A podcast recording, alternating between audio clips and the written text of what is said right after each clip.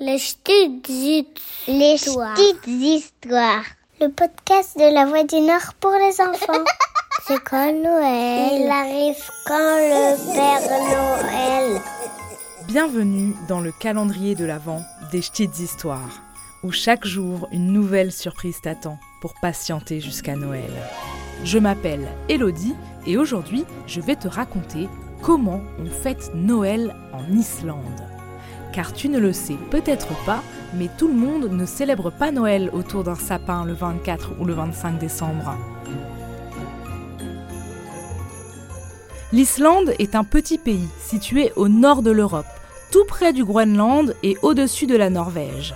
C'est en fait une grande île située dans l'océan Atlantique, où l'on trouve des volcans et énormément de glaciers. Et c'est à quelques kilomètres seulement du cercle polaire arctique. Là-bas, les enfants n'attendent pas le Père Noël, mais plutôt 13 petits trolls appelés les Jólasveinar ou les Yule Lads, car Yule veut dire Noël en islandais. Les 13 lutins ou les 13 trolls sont en fait 13 petits personnages étranges qui descendent des montagnes uniquement à Noël. Ils vivent le reste de l'année dans un coin reculé, avec leur mère Grilla. On dit qu'elle ressemble à une géante diabolique, à une ogresse qui détecte les enfants qui n'ont pas été sages pour les faire cuire dans une marmite et les cuisiner en ragoût. Grilla partage sa grotte avec le chat de Noël, un énorme félin, noir et très poilu, qui s'attaque, lui, à tous les enfants qui n'ont pas reçu de vêtements neufs à porter pour Noël. Enfin, Grilla vit aussi avec son dernier mari, un troll nommé Le Paludi, un homme au gros nez qui mange tout ce que sa femme prépare. Et donc, il y a aussi les 13 enfants. Des créatures pas franchement mignonnes, habillées en peau de bête, avec des gros pulls pleins de poils et avec des têtes à faire peur. Ils ne peuvent apparaître la nuit, sous peine de se transformer en statues de pierre. Les trolls ressemblent en fait à des pères fouettards et apparaissent 13 jours avant Noël, du 12 au 24 décembre, un peu comme un calendrier de l'Avent. Le but Faire peur aux enfants qui ne seraient pas sages. Ils débarquent en ville tour à tour avec chacun leurs caractéristiques. Le premier à descendre de la montagne, dans la nuit du 11 au 12 décembre, pourrait se nommer le harceleur des moutons en français.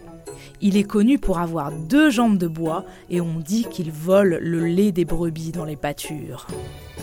Il y a aussi Stufur qui arrive le 14 décembre, réputé pour voler les poêles dans les maisons pour gratter le fond des casseroles et manger les restes. Le 15 décembre, un troll gourmand a pour spécialité de venir lécher les cuillères dans les assiettes. Il y a aussi celui qui vient claquer les portes pendant la nuit, ou encore celui qui jette des coups d'œil dans les maisons pour voir s'il y a des choses à voler, celui qui suit les enfants pour leur voler leurs bougies, ou celui qui vole des saucisses dans les frigos. Bref, ces 13 petits trolls ne sont pas vraiment sympathiques.